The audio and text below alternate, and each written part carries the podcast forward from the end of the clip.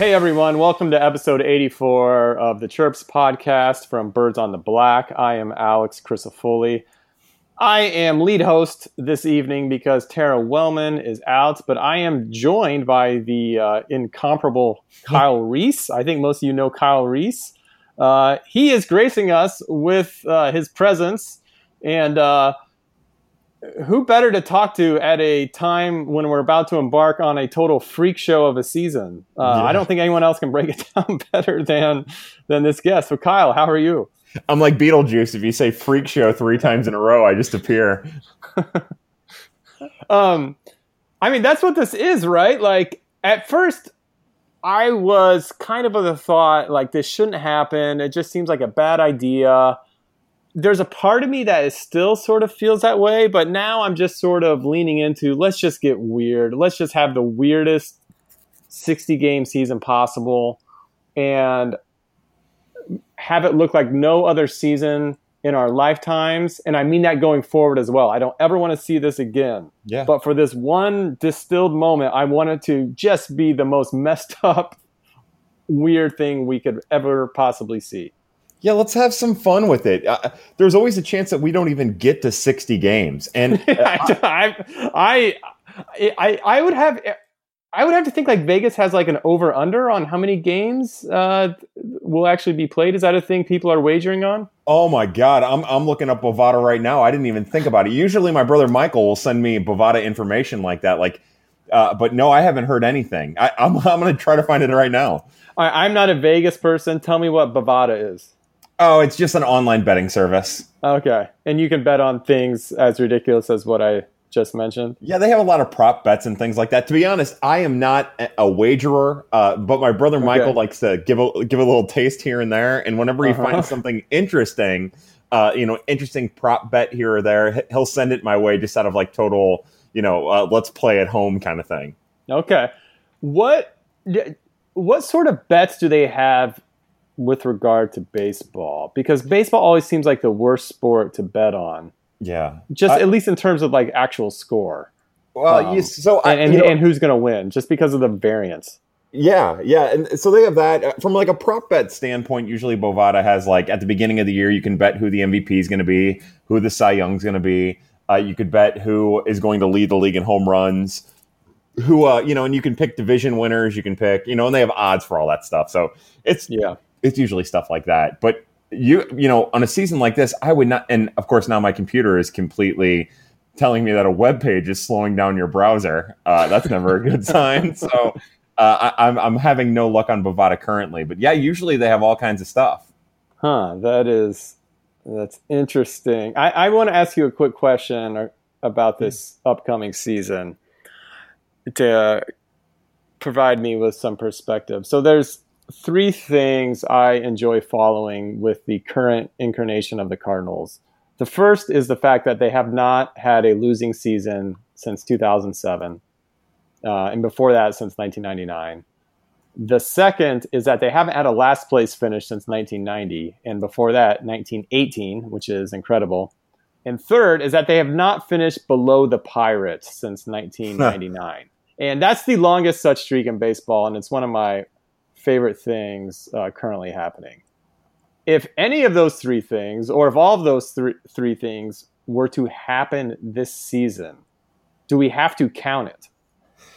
I would say if all three things happen, then we absolutely do not count it. I, I, think the step is, you know what? If those three things happen, then this is not a real season, uh, and and then we all just pretend like it never happened. Yo, I, you've got a that's a great starting point, and I think that we should all abide by it.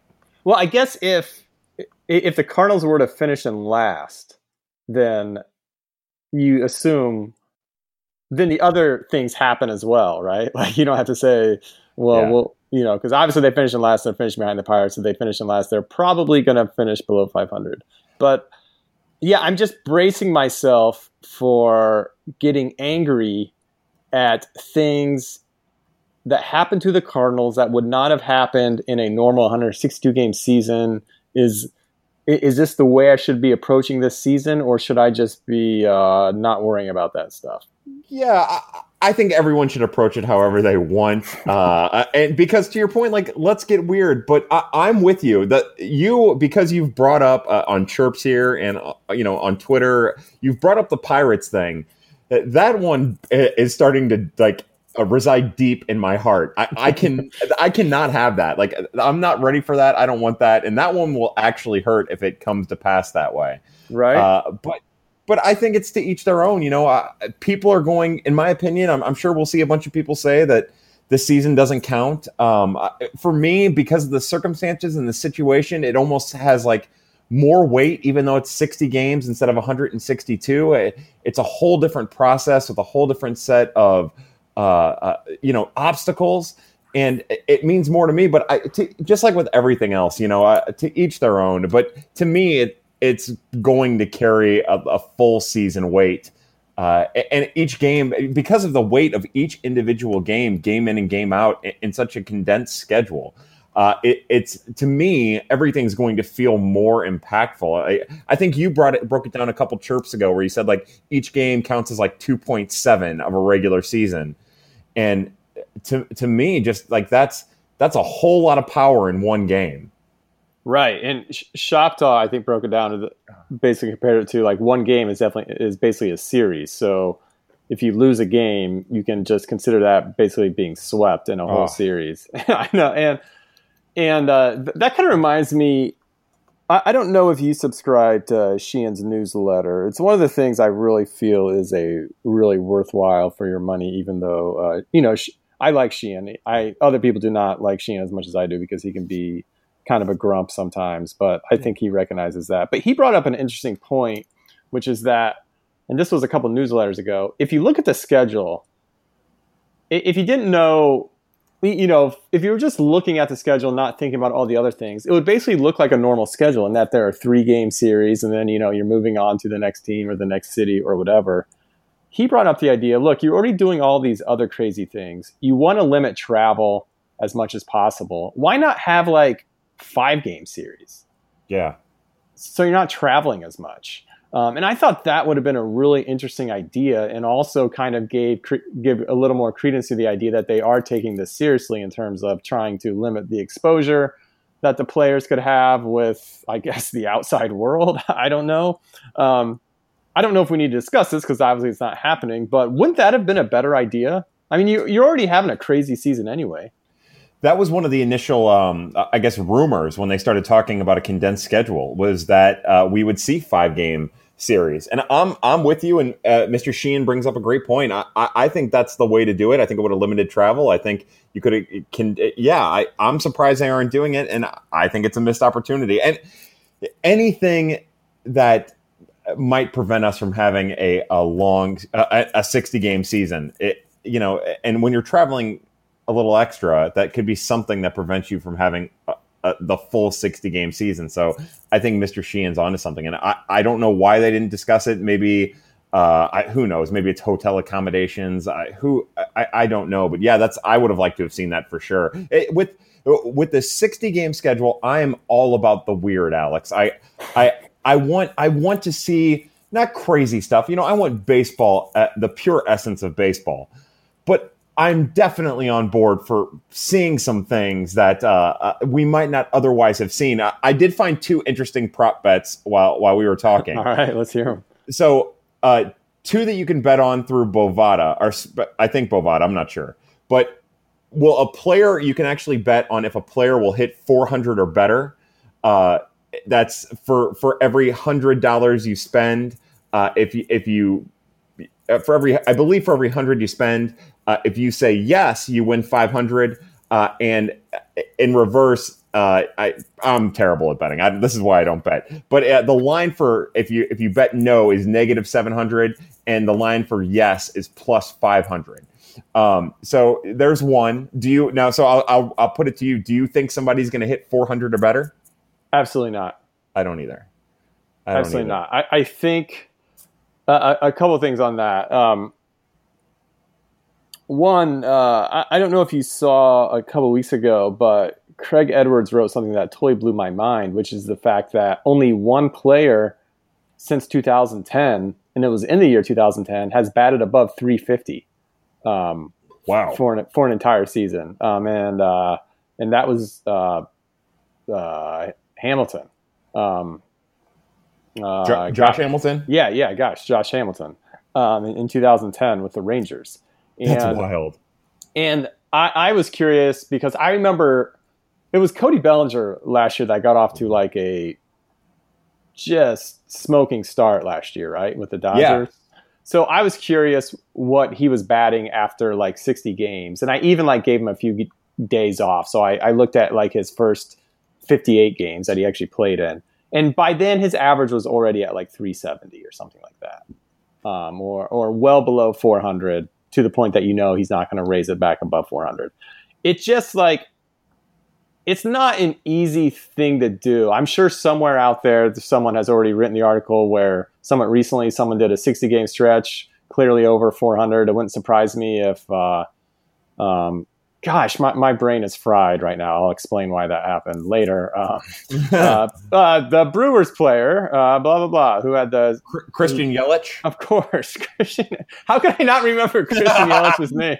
Um, Christian Yelich finished 2018 on just that crazy torrid pace, but I don't know if he finished his last 60 games above 500. I mean, excuse me, above 400. It would surprise me if he did. Um, on the other hand, did you see the stats that Fangraphs broke it down basically showing the best like 60 game. I don't know if it was a start to the season or just a stretch, or I think it was just a stretch in any season. And George Brett's numbers back in 1980. Did you see that today? No, I did not. I, I missed it. I had a busy work day. I, I missed okay. everything today. Well, apparently back in 1980, and I believe this was the year George Brett actually batted um, 390 in like oh. 120 games. But over a 60 game stretch, he batted, I don't have it in front of me, but he batted like 480 or something. That and he was wild. And he was like a 6.5 win player over like a 60 game stretch or, or just something, something totally crazy. So it's not impossible. Wow. I don't see it happening. If if it was 15 years ago, I would have a little more pause, but just with the way the game is played now, I don't see it happening. I don't either. I know some people have talked about being uh, believing that the ball is going to be super juiced because of the short season and you know trying to get eyes on the sport. And I, personally, I think that's, I don't think that's going to happen. But I mean, anything could happen that way. But even a juiced ball, you're talking about maybe a maybe home runs instead of uh, a 400 average. Yeah, I, am with you. I, I, would definitely take the no there.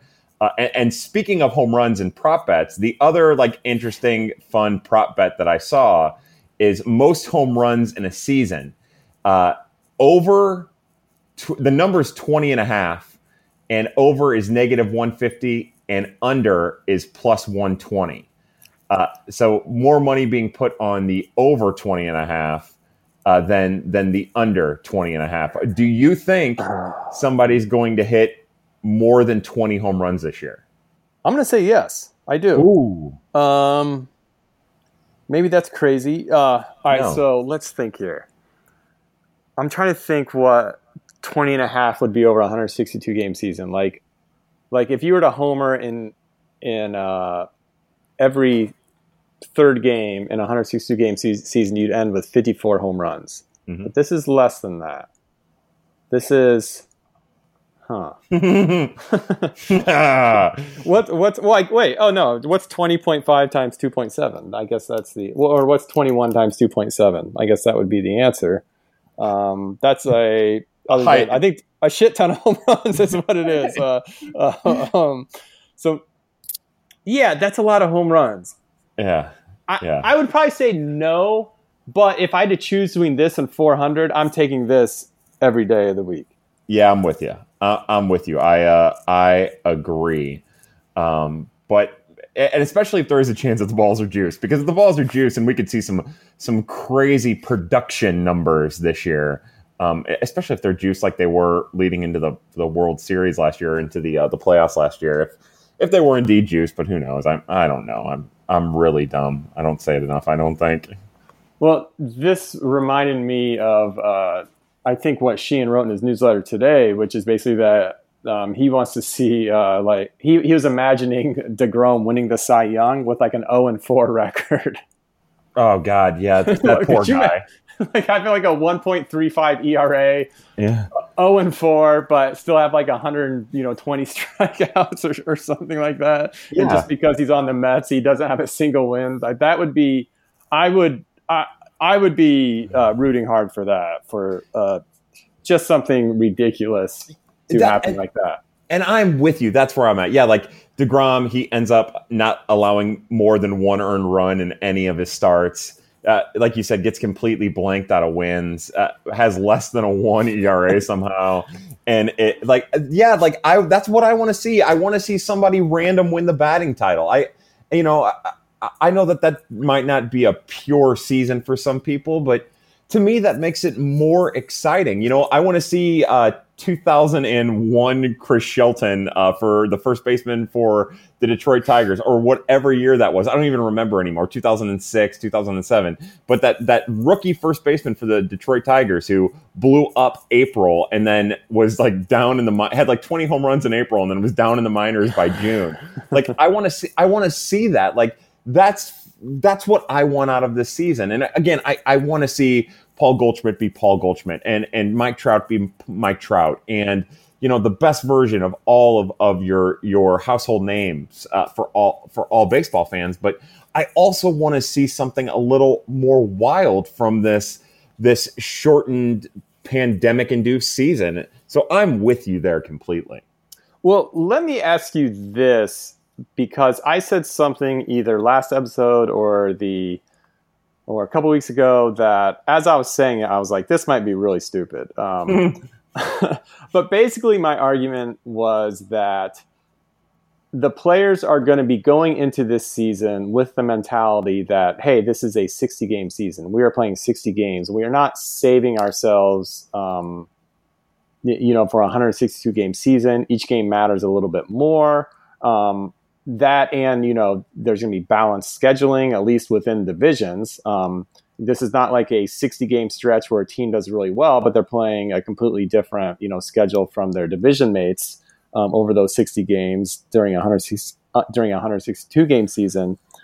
So i kind of said like even in a sport that has the variance of baseball I think there's still a good chance the best teams will still emerge during a 60 game season because that's what best teams do during any season. And you yeah. watch you watch a lot more baseball than I do at levels lower than MLB where they don't play as many games. Um, now they still play a lot more than 60.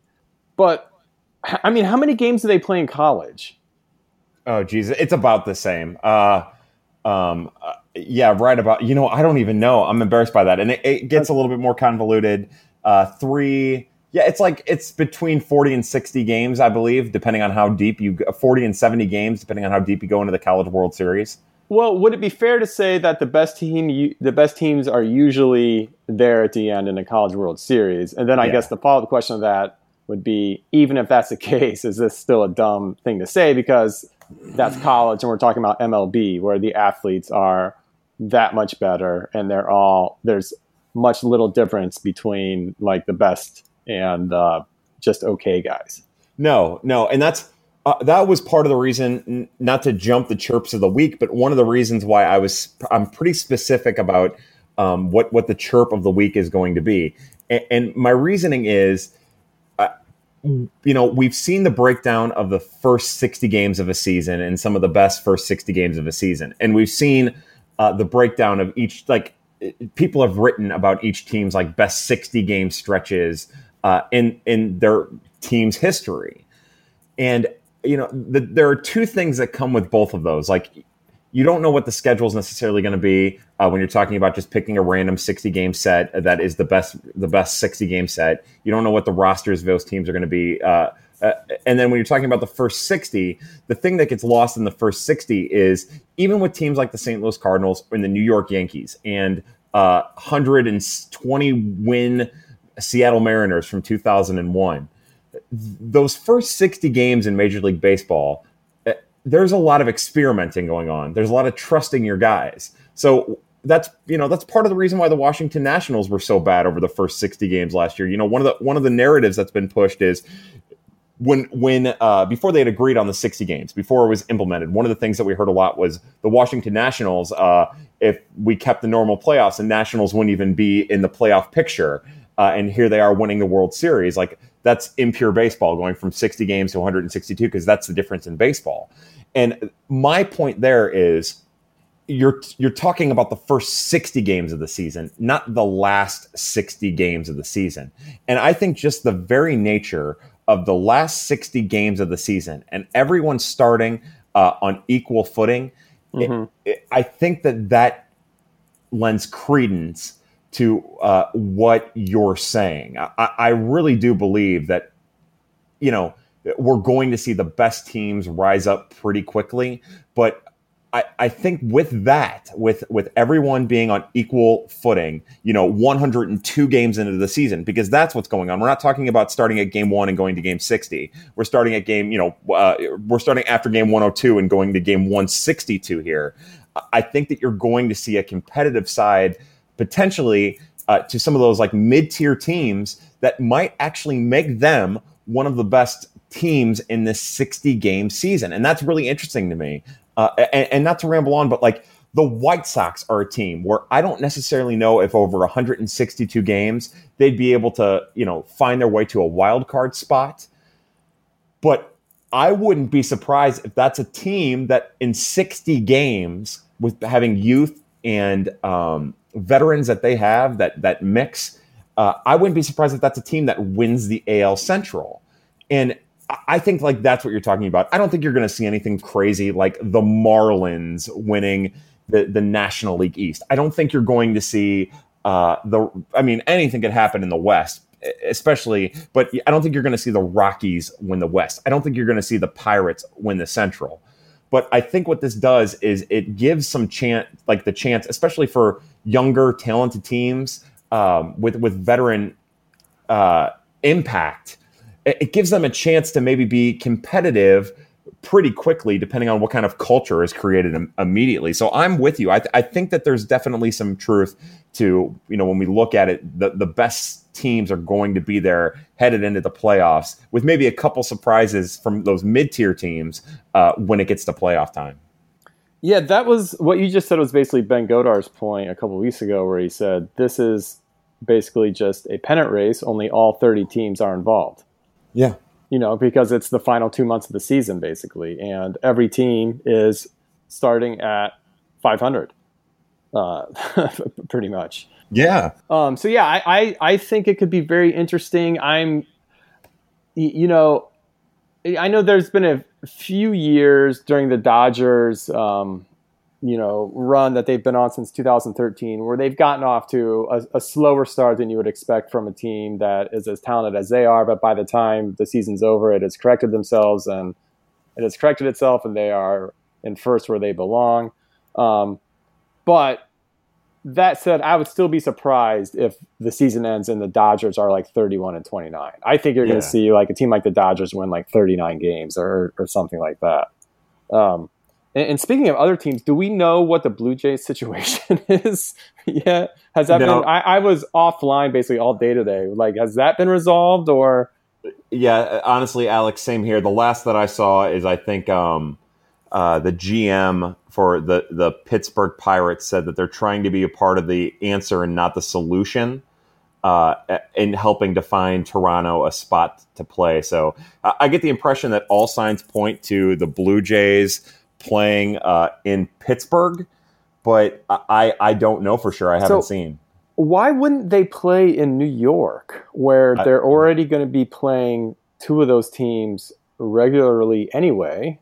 So right? I know I know one of the issues is scheduling.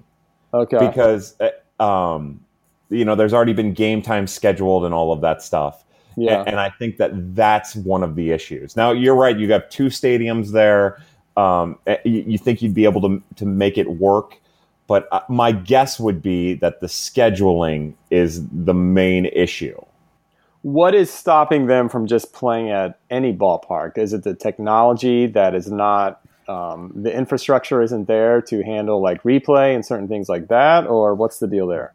I know that uh, uh, JJ uh, uh, Bailey right, JJ. Uh, God, I'm, I'm. I, you talk about we're both we are both just a mess right now. Uh, for for Baseball America, he wrote that one of the rules and regulations has to do with like the lighting at minor league parks. Uh, which is easy enough. Like you can bring in tower lightings, and they'd find a way mm-hmm. around it. But I'm sure that there's little things like that. I, I think what makes it, uh, you know, when you're talking about smaller parks, uh, you know, minor league parks, college parks, things like that. But I, I think that what makes it impossible for them to like all right, we can play at Yankee Stadium, and then you know, other than the travel purposes, if if it came down to that, is just uh, the safety protocols and it, you know the safety protocols that need to be followed. And I, am not 100 percent sure that like other minor league parks would be able to accommodate some of the the safety issues um, that you know for COVID, some of the screening issues. Uh, that Major League Baseball, that, and that's a total guess. That is a total yeah. guess. I, am like you. I yeah, but I'm sure that that's part of it. Well, it's kind of a shame, I think, because it's going to be, at least for me, it's going to take a while to get used to watching games without a crowd. And one of the things that makes it so weird is they're playing in 45,000 capacity uh, stadiums. It probably probably wouldn't feel so weird if they were playing in like you know where they do that little league, uh, you know, when they players yeah. weekend, when they, you know, if they were playing at that stadium with with no fans, it probably wouldn't feel that weird as opposed to someone hitting a foul ball at Yankee Stadium into just a swath of empty seats. Yeah, I'm with you, and I'd like, to, I'd also like to see them do what the the A's are doing and just get some cardboard cutouts and have some fun with it. Yeah, I I like that idea a lot. Um, the A's actually uh, doing something. Uh, well, no, the A's are always doing things that are fun because they have to do things that are fun because uh, I don't know. I, I feel There's, like their state their stadium forces yeah. them to be quirky because uh, I don't know. Yeah, because it backs up with sewage. Yeah, yeah. I mean, obviously that's unfortunate. Um, no, no one wants to play in a stadium that has sewage coming into the dugout. That said, um, it's still a place where Major League Baseball players are playing. The yeah. seats work. You can sit down. You can, as I understand, you can get a beer and you can get a hot dog, and then you can watch people play baseball. It, like it's so overblown how bad that's. I mean, to people like you and I, we're not the ones yeah. who care about the luxury boxes or anything else. But when people are like, "Ah, that place is a dump," I'm like, "Why?" Is, I don't understand. Why is it a dump? It's it would be a dump if there were not Major League Baseball teams playing there. But the grass is green. It looks fine to me. I mean, the crazy foul territory is a little weird, but I don't I don't have any other than the sewage thing, which is incredible to me. You know, I've never been in there, so I uh, it's probably not fair for me to have. I've never been there type, either. Yeah. Uh, so I just yeah. think we're, we've gone too far with calling stadiums dumps. Like I don't know what stadiums need to look like now. Uh, uh, that they all have to be these new sort of stadiums. Um, yeah, I'm with you. I say we bulldoze the new Busch and we put up an exact replica, even with uh, the ah. falling ceilings of Busch Two. That's uh, that's my belief. I'm with you. If that's the point you're trying to make, I'm in. You know what? Laugh all you want, Kyle. If Busch Two was, I, and I, I like to just call it Busch or Old Busch, but yeah, me too. Whatever. If that was standing today, it would be a relic. I mean, they would have had to have done certain. They probably would have had to maybe remove the center field wall to get a little air going in there. You know, like uh, that was the problem, right? It had no ventilation almost. Uh, it just trapped the heat. But if that was like the last of the cookie cutter standing, and it was always the best of the cookie cutters anyway, yep. it had some character for a cookie cutter.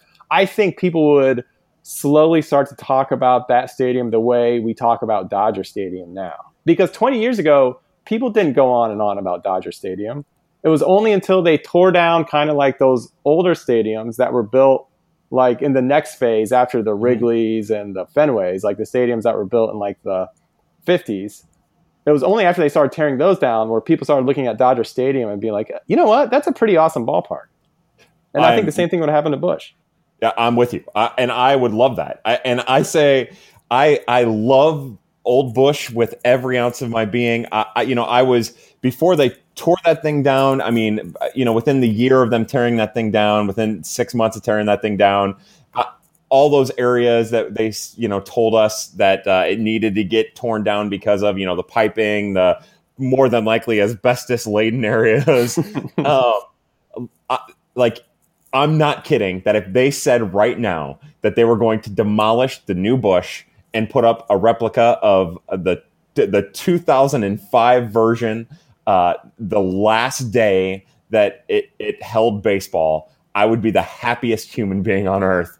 Uh, it, again, with with the asbestos, with uh, the the no airflow, with the sun beating down on you, uh, incredibly hard and hot for the first you know forty five minutes of the game or whatever. I would be the happiest person. I, I, I you make every convincing argument there about how we would view it. I think that everyone would love to play there. I, I think that it held noise better. I think that I, like I I love that stadium. It was and it was the best of all, you nailed it there. It was the best of all the cookie cutters. So I I am with you. Let's do this. How do we get? Uh, is there a petition we can get going go, around or something? I guess it seems like a pretty tall order. I guess.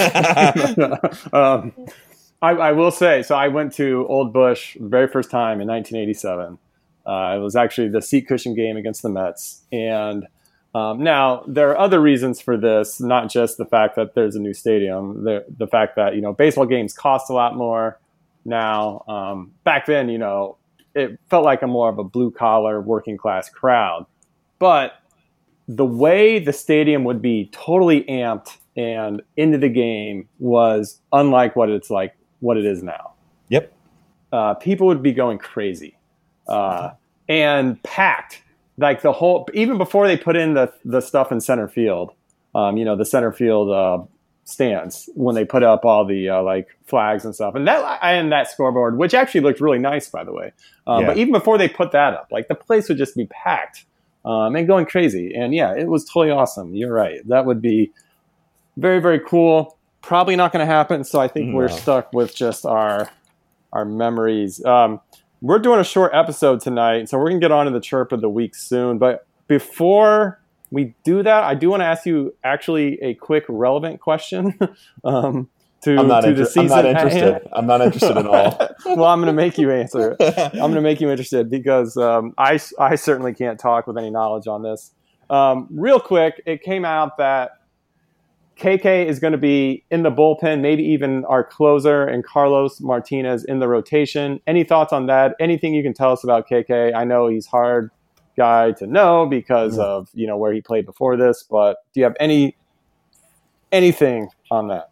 Yeah, I uh, there was some information that came out last night where people said that he is closed in the KBO. That's not really something that he ever did. Um, you know, he, he's a couple years removed from Tommy John surgery. He uh, he's looked filthy in the inter squad games. He looked filthy in spring training. He throws two different sliders. He throws a mid to low 90s fastball. All of it sneaks up on both hitters left handed and right handed. Uh, he throws a curveball that he kind of changes his mechanics for and kind of tips, which is a concern. Uh, but the, the, the lasting impression that I have of, of Mr. Kim is uh, one of the last things we heard from Josh Donaldson during spring training was, you know, a right-handed hitter trying to pick up a left-handed pitcher, and, and Josh Donaldson said uh, he couldn't pick up the ball at all out of Kim's hands. Now that bodes well. I, I like the idea of experience at the back end of the bullpen, even if it's not closing experience. You know, that guy's mm-hmm. pitched forever now at this point. Uh, he is filthy. He is nasty. He is deceptive. He's hard on lefties and righties. And uh, to be honest, like the most important thing for me, and uh, before I get to that, I'm happy with him closing. I'm happy he's going to play a prominent role. I'm sure it's all fluid. I'm sure, especially with as cautious as they're going to be with pitchers, uh, and we focused on starters, but I think we're going to be a little bit cautious with relievers too. That it might be a little bit more fluid of a closing situation than maybe we're all being led to believe. Uh, but the most important thing for me in regards to the St. Louis Cardinals bullpen is how fast Giovanni Gallegos, who has only been with the team since Sunday, I believe, uh, can get up to speed uh, and ready for the season because he's the most important person in the bullpen in his role. Uh, if if his role is what it was in 2019, and if he's as effective as he was in 2019, I the closer is important. I, I think I don't think it's as important as it was uh, to most people in like 2004. I don't think it's uh, as unimportant as some people make it out to be now. But uh, to me, it, the most important thing for that bullpen is you know, uh, is is Giovanni Gallegos going to be ready to be the fireman for whatever situation that is? And they said he's been throwing. They said he's healthy. They say he's ready to go. He says he's ready to go. At least the Cardinals haven't said he's ready to go. Uh, and to me, that's just as important uh, as um, uh, who they name the closer. But yeah, th- those are like the lasting impressions with with uh, Mr. Kim to me, and I'm anxious to see what happened. Like uh, we we talked at the beginning of the episode, give me some weird stuff, and I don't think any of us really thought that uh, that Kim would be the closer, and he's the closer, and I am I'm for it. Let's see what happens. Me too. I'm also for it. Uh, I can't believe that this is actually happening. I can't believe yeah. baseball is allegedly going to be starting in, uh, I guess, when people are hearing this tomorrow, tomorrow evening, the Nats and the Yankees. Um, a, a, neighbor of mine is actually going to be projecting the game on a big uh, film screen on his garage. So I think awesome. I might go watch that. Uh, but yeah, this is actually happening, and I can't believe it. Yeah, even more. What's the craziest thing in all of this is tomorrow there will be a Cardinal baseball game, an exhibition game, but a Cardinal baseball game being played at New Busch that Mike Matheny is managing in. And that is all you need to know about the craziness that we are about to embark on. Well, the, the, there are so many things I had forgotten, I had forgotten about um, after the shutdown. Um, you know, I'd almost totally forgotten about the Astros scandal. That seems yeah. like so long ago when that was leading the news every day. And I had forgot that Mike Matheny was back. Uh, mm. And I, I was like, all like, you know what? I bet he's, I bet he's going to be better than people think. I think he's um, probably learned a lot from the Cardinals situation. And then you read that quote he had about like not wanting like people us, the fans, to heal like to hear like the players cursing, and I'm like, God, Mike, come on, man! Yeah. Like, like I've I, have i have bent over backwards to like defend him. I think at times uh, when he doesn't need to be defend defended because he doesn't deserve it, and then he always hits you with a quote like that, and you're like, yeah, it might never change for that guy, but we'll see and I think I think I could be wrong. I only saw some some words on Twitter, but I think he's actually getting in trouble tonight because they they hit George Springer, and I think they might have uh, they might have hit other people. Oh, and, oh wait, and, so I saw several Astros got hit. That was yeah. that was uh, the Royals doing that. Yeah. All right. Well, there you go. Um, yeah, this is this is going to be crazy. Uh, like, can you have a? You can't have a bench clearing brawl right now. No, you just can't. So if you get hit, you just have to take it. You yeah. can't charge them out, right? Like, no. Like under no circumstances can can there be, uh, you know, fifty guys in a big human pile rolling around fighting. Yeah, you, can't you can't even. It you can't even go to like you can't even like lick your fingers to, as a pitcher. You, they've got that moist towel in their back pocket or whatever. Oh, that's right. Yeah. Yeah. Okay. You, you, can't spit. That I uh, all of it like that. It's wild. This is wild. oh man, I, I I'm curious if it's going to be one of those things where like by the fifth game in, um, people are going to not. These rules are not going to be being enforced. Um, like the no licking your hands thing. But I guess we'll see on that. I don't know. Um, the, yeah. So before we jumped on, we said we were just going to go 30 minutes because uh, you're tired. You've had a busy work week. Mm. Um, sleep is very, very, important for uh, two days in. I'm exhausted. Okay. hey, hey, two days of work. That's a lot. Um, sleep is important to, to uh, guys like us, uh, and I am tired because I uh, I know the last thing people ever want to hear about is people talking about their kids, but you're about to hear me talking about my kids. It was my son's fifth birthday party today, and we had a socially distanced party, yeah, outside um, with beer drinking involved. Um, not for the five year olds, but for the adults. Um, so that's what I was doing. So I'm kind of tired, Kyle. So, yeah. Um, but we went well over our 30 minute limit. Um, we're approaching 40 minutes. So should we go ahead and wrap up with chirp of the week, or do you have anything else you want to talk about? No, we should definitely get to chirp of the week. Otherwise, we're just going to keep forgetting names of things. Christian Yelich is uh, that's a bad one. I'm with you, bud. I, I'm with you. I, I, wouldn't have remembered it if you hadn't said it. I don't think. Uh, if I would have said it, if I would have been in your position, I wouldn't have remembered his name. This is, I, we, we've been pretty lucky so far. All right, let's do it. So my, as I talked a little while ago, uh, I've seen a lot of talk about the first 60 games of a season and how teams fared in the you know the the recent and the long forgotten past. And I've also seen how teams have done in like their best 60 games or their worst 60 game stretches.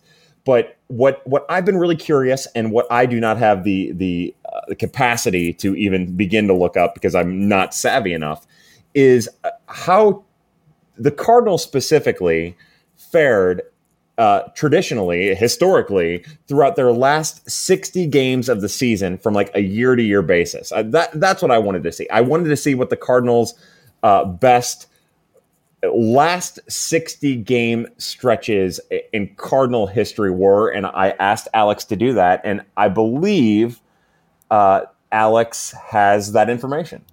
Yeah, I do. Um, and then I lost it. I think. Perfect. Uh, I probably should have written this down. Um, oh, that's the best uh, so, I've ever. Yeah, so I remember a lot of this stuff off the top of my head. So so that's good. Um, because one of the first teams I looked at, because I wanted to look at some contemporary examples. Um, the uh, the 2015 team, if I recall, ended the season 35 and 25 their last 60 games, which makes sense, right? Because if I recall that season, we were kind. It kind of felt like they were holding on for dear life as the Pirates and Cubs were both streaking to catch up with them. Um, uh, yeah. But that was the first team I went to because that was our last 100 win team. Um, but so then I started just searching and going through and, and went all the way back and I, I hit 2004. So I was like, well, that sounds like a team that would have, uh, you know, ended the season very well. And they did. They The 2004 Cardinals finished their last 60 games with a 39 and 21 record. And that's even with losing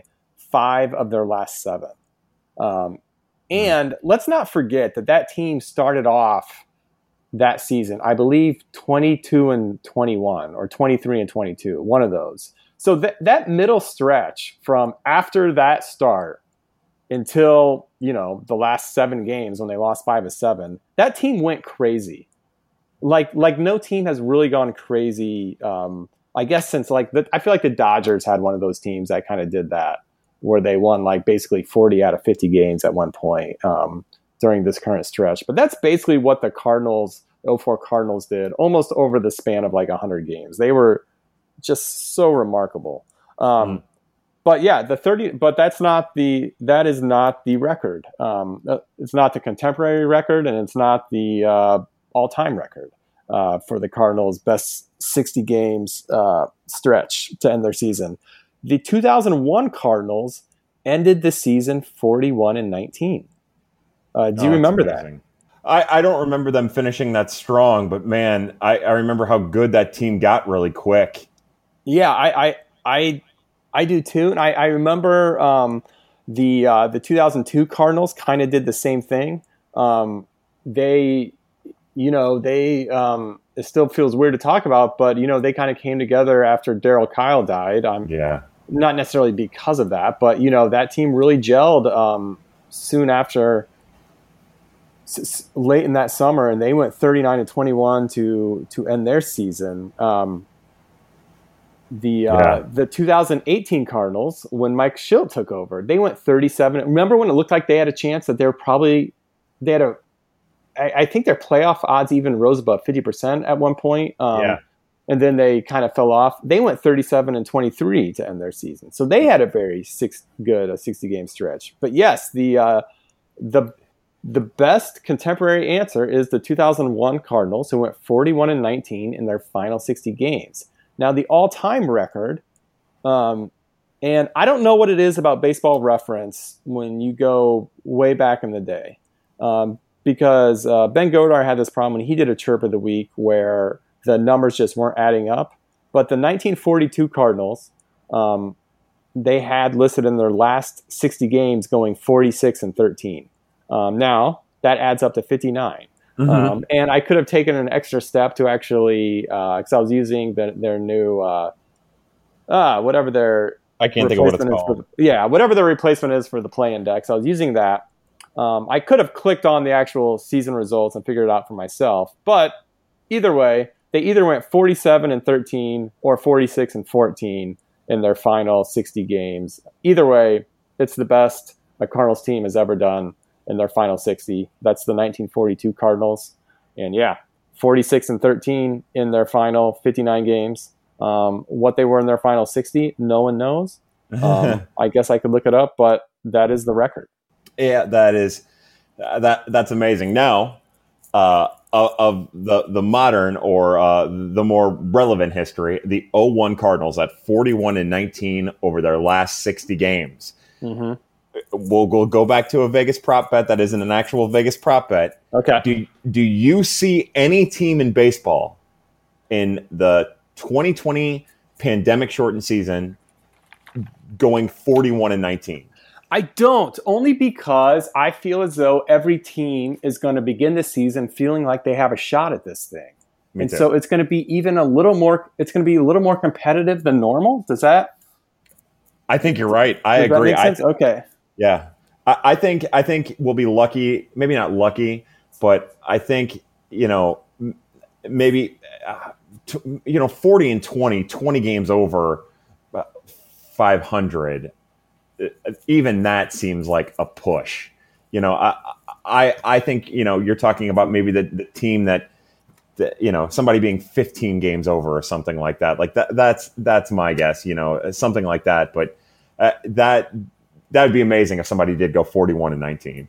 I think the Dodgers on paper are probably the best team.